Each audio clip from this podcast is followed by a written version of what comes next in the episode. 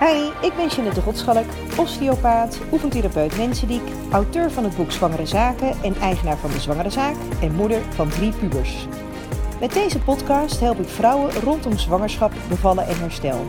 Sinds 15 jaar ben ik hierin gespecialiseerd en heb ik duizenden vrouwen mogen begeleiden naar hun bevalling en met hun herstel. In deze podcast geef ik je graag praktische en makkelijk toepasbare adviezen voor tijdens jouw zwangerschap of als je ooit zwanger bent geweest. Superleuk dat je erbij bent en ik wens jou heel veel luisterplezier.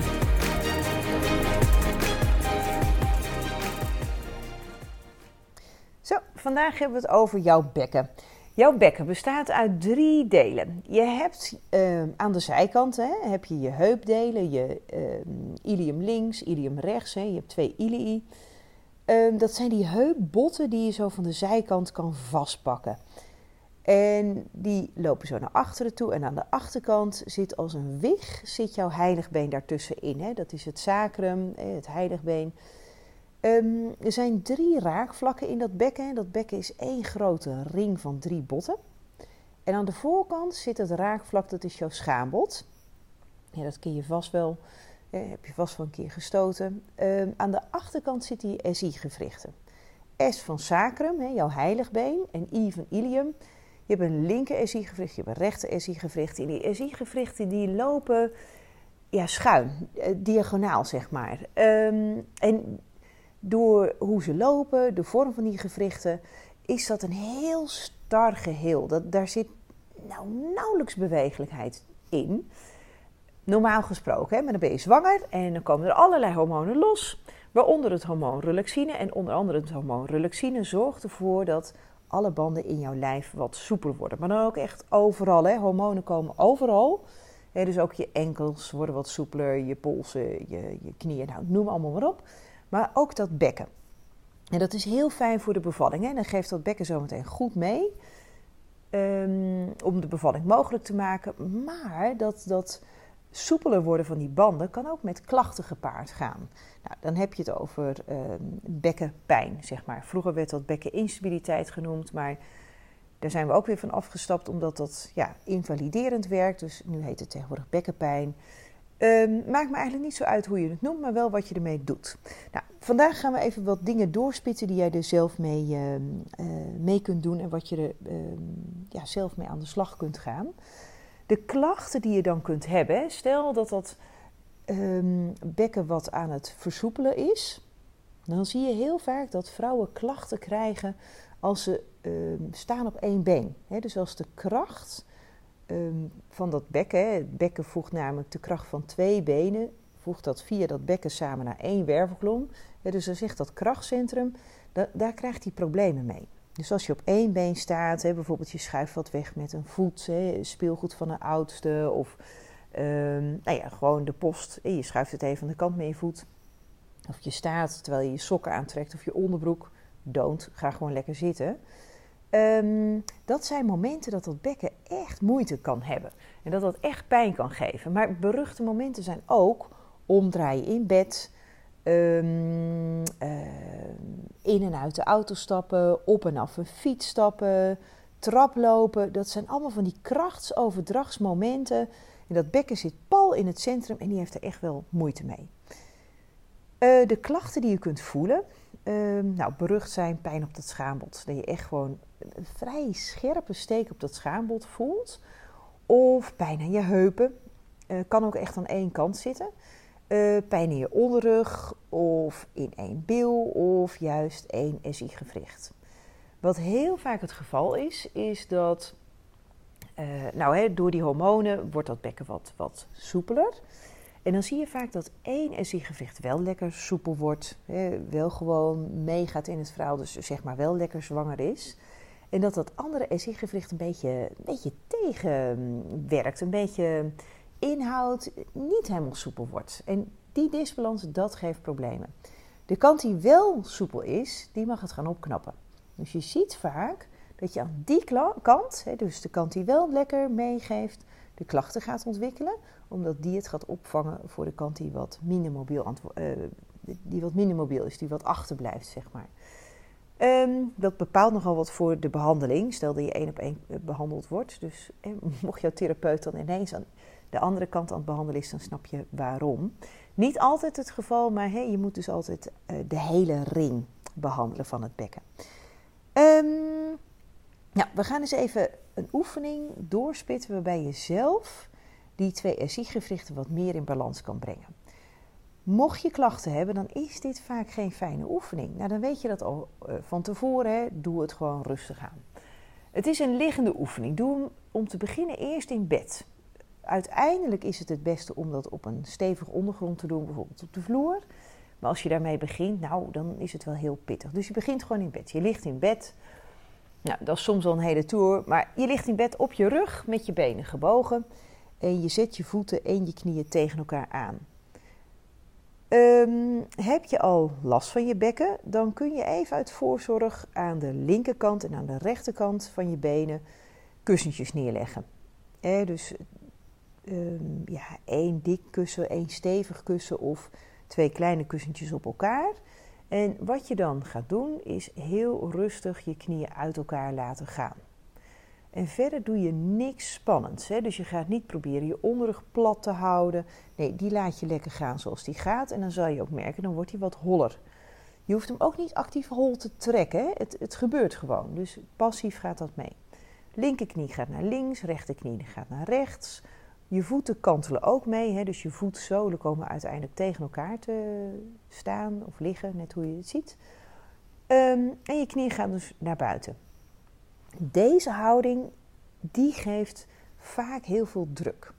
Of je voelt rek aan de binnenkant van je bovenbenen, die, die adductoren die aanhechten op dat schaambod. Je denkt, nou, lekker dan. En dus heel rustig die spieren op rek laten komen. Want die spieren kunnen heel veel disbalans in stand houden van dat bekken. Dus dat is één reactie die je kunt hebben. Wat anderen heel vaak aangeven is dat ze juist pijn hebben in de onderrug of pijn hebben bij die SI-gewrichten als ze die spreidhouding doen. En dat klopt ook wel, want er ontstaat meer druk. En als daar een disbalans zit aan die achterkant, ja, dan, dan wordt dat wel geregistreerd door jouw lijf. Maar laat dat even rustig gebeuren. Dus je laat je knieën naar links en rechts gaan, eventueel met kussentjes, en anders dan laat je ze helemaal naar buiten gaan. Je onderrug kukelt mee, hè, die wordt er wat holler van, en zo blijf je even liggen. Um, forceer dit niet. Als je op een gegeven moment denkt, oh man, mijn heupen of mijn onderrug. Oké, dan zet je ze rustig terug, die knieën. En je mag best je knieën even met je handen helpen. Want soms is die terugweg, hè, dat terugzetten van die knieën nog ja, vervelender eigenlijk dan de oefening zelf. Dus dan help je ze even mee met je handen. Wat nou uiteindelijk de bedoeling is, is dat je deze houding 10 à 15 minuten kunt gaan volhouden. Nou, in het begin, en zeker als je bekkenklachten hebt, nou, dat, dat gaat echt niet lukken. Moet je niet willen, moet je niet eens doen, dat komt wel. Je bouwt dat echt rustig op. Ik weet nog wel, toen ik bekkenklachten had, nou, ik dacht, wat een snertoefening. Maar ja, ik had hem al jaren aan patiënten gegeven. nu was ik er zelf uh, ja, mee aan de beurt, zeg maar. En hij werkte. Alleen ik moest het echt opbouwen, want nou, ik kon dat echt serieus geen minuut volhouden. Dan, ja, ik voelde vooral mijn heupen heel erg pijn doen. En als ik het dan terugzette, zakte het weg. En dan deed mijn bekken het wel beter, maar ik kon het gewoon geen kwartier volhouden. Dus ik heb dat heel rustig aan opgebouwd. Doe dat ook echt. Dus oké, je ligt, knieën gespreid. Even wachten. Nou, en dan zet je ze terug. Wat je wel moet beloven, hè, als je een tijdje zo hebt gelegen, is dat je niet zomaar opstaat. Met die oefening, die spreidoefening, breng je dat bekken in balans. Maar je moet daarna zorgen dat de spieren die dat bekken in balans houden, geactiveerd worden. Dus sta nooit zomaar op en dan, ja, dat is een beetje zonde van, uh, van de oefening. Dus je hebt die spreidoefening gedaan, zolang als dat je kunt. Je zet je benen terug, knieën omhoog. En dan zet je een vuistbreedte tussen je voeten en een vuistbreedte tussen je knieën. En wat je dan heel simpel gaat doen, is gewoon je billen spannen. Je knijpt je billen heel rustig bij elkaar en weer los. En nog eens knijp je billen bij elkaar en weer los. En nog eens knijp bij elkaar en weer los. Normaal gesproken is drie keer voldoende. Je spant en je ontspant en, en verder voelt het niet heel spannend. Maar het kan zijn dat jij juist wel een reactie hebt. Dat als je billen spant, dat dat behoorlijk gevoelig is. Of in jouw SI-gewrichten of in de overgang van jouw bekken naar jouw onderrug. Doe het dan gewoon wat vaker. gewoon heel, niet hard, nee. Gewoon heel rustig spannen en weer los. En spannen en weer los. Net zo vaak wat nodig is, zodat dat niet zo pijnlijk meer is. Of, of liefst helemaal weggetrokken is. dus dan kan het zijn dat je het wel tien keer moet doen. Prima, doe jij tien keer. En dan nog even de laatste oefening.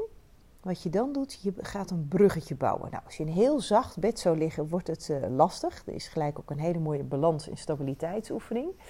Uh, maar nog steeds met een vuistbreedte tussen je voeten en een vuistbreedte tussen je knieën. Ga je heel netjes en heel rustig een bruggetje bouwen. Dus niet zomaar ratsenklats je billen de lucht in. Nee, je gaat eerst je stuitje optillen. Dus echt het laatste stukje van jouw billen ga je optillen. Dan ga je je billen optillen. Dan ga je je onderrug optillen. En eventueel, als je dat lukt, je middenrug optillen. Ja, dus echt van onder naar boven ga je je rug optillen. En net zo netjes ga je weer terug. Dus je legt je middenrug neer, dan leg je je onderrug neer, dan leg je je billen neer en dan leg je je stuitje neer. Dus echt heel secuur oprollen. Tot waar gaat? Ook nog belangrijk om te zeggen. Het kan ook zijn dat alleen het optillen van jouw stuitje al voldoende is. Dat je denkt, oké, dit was hem. En dat je echt ook voelt van, nou, ik, ik, moet ergens doorheen. Dat is niet de bedoeling. Het is niet zo'n no pain, no gain oefening. Nee, je doet hem tot waar gaat. En dan laat je los. En dan doe je hem weer tot aan waar gaat. En weer los. En misschien dat je de derde keer een klein stukje hoger kan. Dat je niet zo snel die blokkade voelt. En je denkt, oh, ik moet er doorheen. Nee, dus dan til je misschien je stuitje en je billen op. En weer rustig terug. En misschien dat als je dat nou, zeven keer hebt gedaan, dat je misschien je stuitje, je billen en je onderrug mag optillen. dus je doet dat gewoon heel, uh, heel netjes en met beleid, zeg maar. Dus nogmaals, oprollen is echt stuitje, billen, onderrug, middenrug. En de terugweg is netjes links en rechts tegelijkertijd neerleggen, dat je niet over één kant beweegt. En dan leg je eerst je middenrug neer, je onderrug, je billen en je stuitje. Yes? Oké. Ehm, dat was even de basisoefening om jouw bekken in balans te brengen of in balans te houden. Nou, heb jij bekkenklachten, nou, dan is het sowieso slim om echt even één op één even eh, hulp te zoeken van een osteopaat, van een bekkenoefentherapeut of van een bekkenfysiotherapeut. Ehm, doe dat. dan leer je heel veel skills. Maar dit is echt zo'n lekkere basisoefening die je prima thuis kunt doen. dus eerst liggen met je benen gebogen, spreiden. Je bouwt dat rustig aan op, rustig aan, rustig aan, rustig aan, rustig aan op. Totdat je dat nou, 10 à 15 minuutjes zou kunnen. Nooit direct opstaan, maar eerst je billen spannen en dan een bruggetje bouwen. dat is echt zo'n mooi basispakketje. Doe je deze oefening en je denkt, nou, niks aan de hand, dit gaat supergoed, top. Blijf hem dan, uh, en heb ik het eventjes specifiek voor de zwangeren onder ons nu. Uh, blijf hem dan zolang je zwanger bent of zolang je aan het ontzwangeren bent, gewoon iedere week even doen. iedere week doe je dan even die oefening. Voelt het goed, dan voelt het goed. Dan gaat het gewoon weer hup de kast in. Totdat het een week later is en doe je hem nog een keer. Het kan zijn dat je hem ineens doet en denkt: hé, hey, hmm, het gaat wat trekken aan de binnenkant van mijn bovenbeen of het gaat wat, wat drukkend voelen in mijn rug bij mijn SI-gewrichten. Oké, dan ga je hem iedere dag doen. Maar zolang het goed gaat, gaat het goed. En dan hou je hem zeg maar een beetje als uh, APK'tje. En dan af en toe doe je hem, nou gaat het goed, nou ja prima. Voel je dat hij wat, wat verandert, dat hij wat moeizamer gaat of wat gevoeliger gaat worden? Oké, dan ga je hem serieus even iedere dag doen. Yes? Nou, top. Dankjewel dat je geluisterd hebt.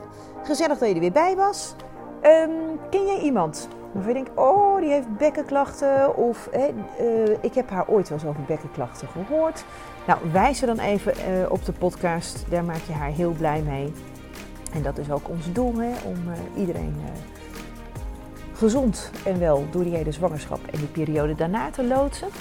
Um, nou, Schrijf even een review op, uh, op iTunes. Hè. Dan maakt onze ranking weer wat hoger. Dan uh, kunnen we nog meer mensen helpen.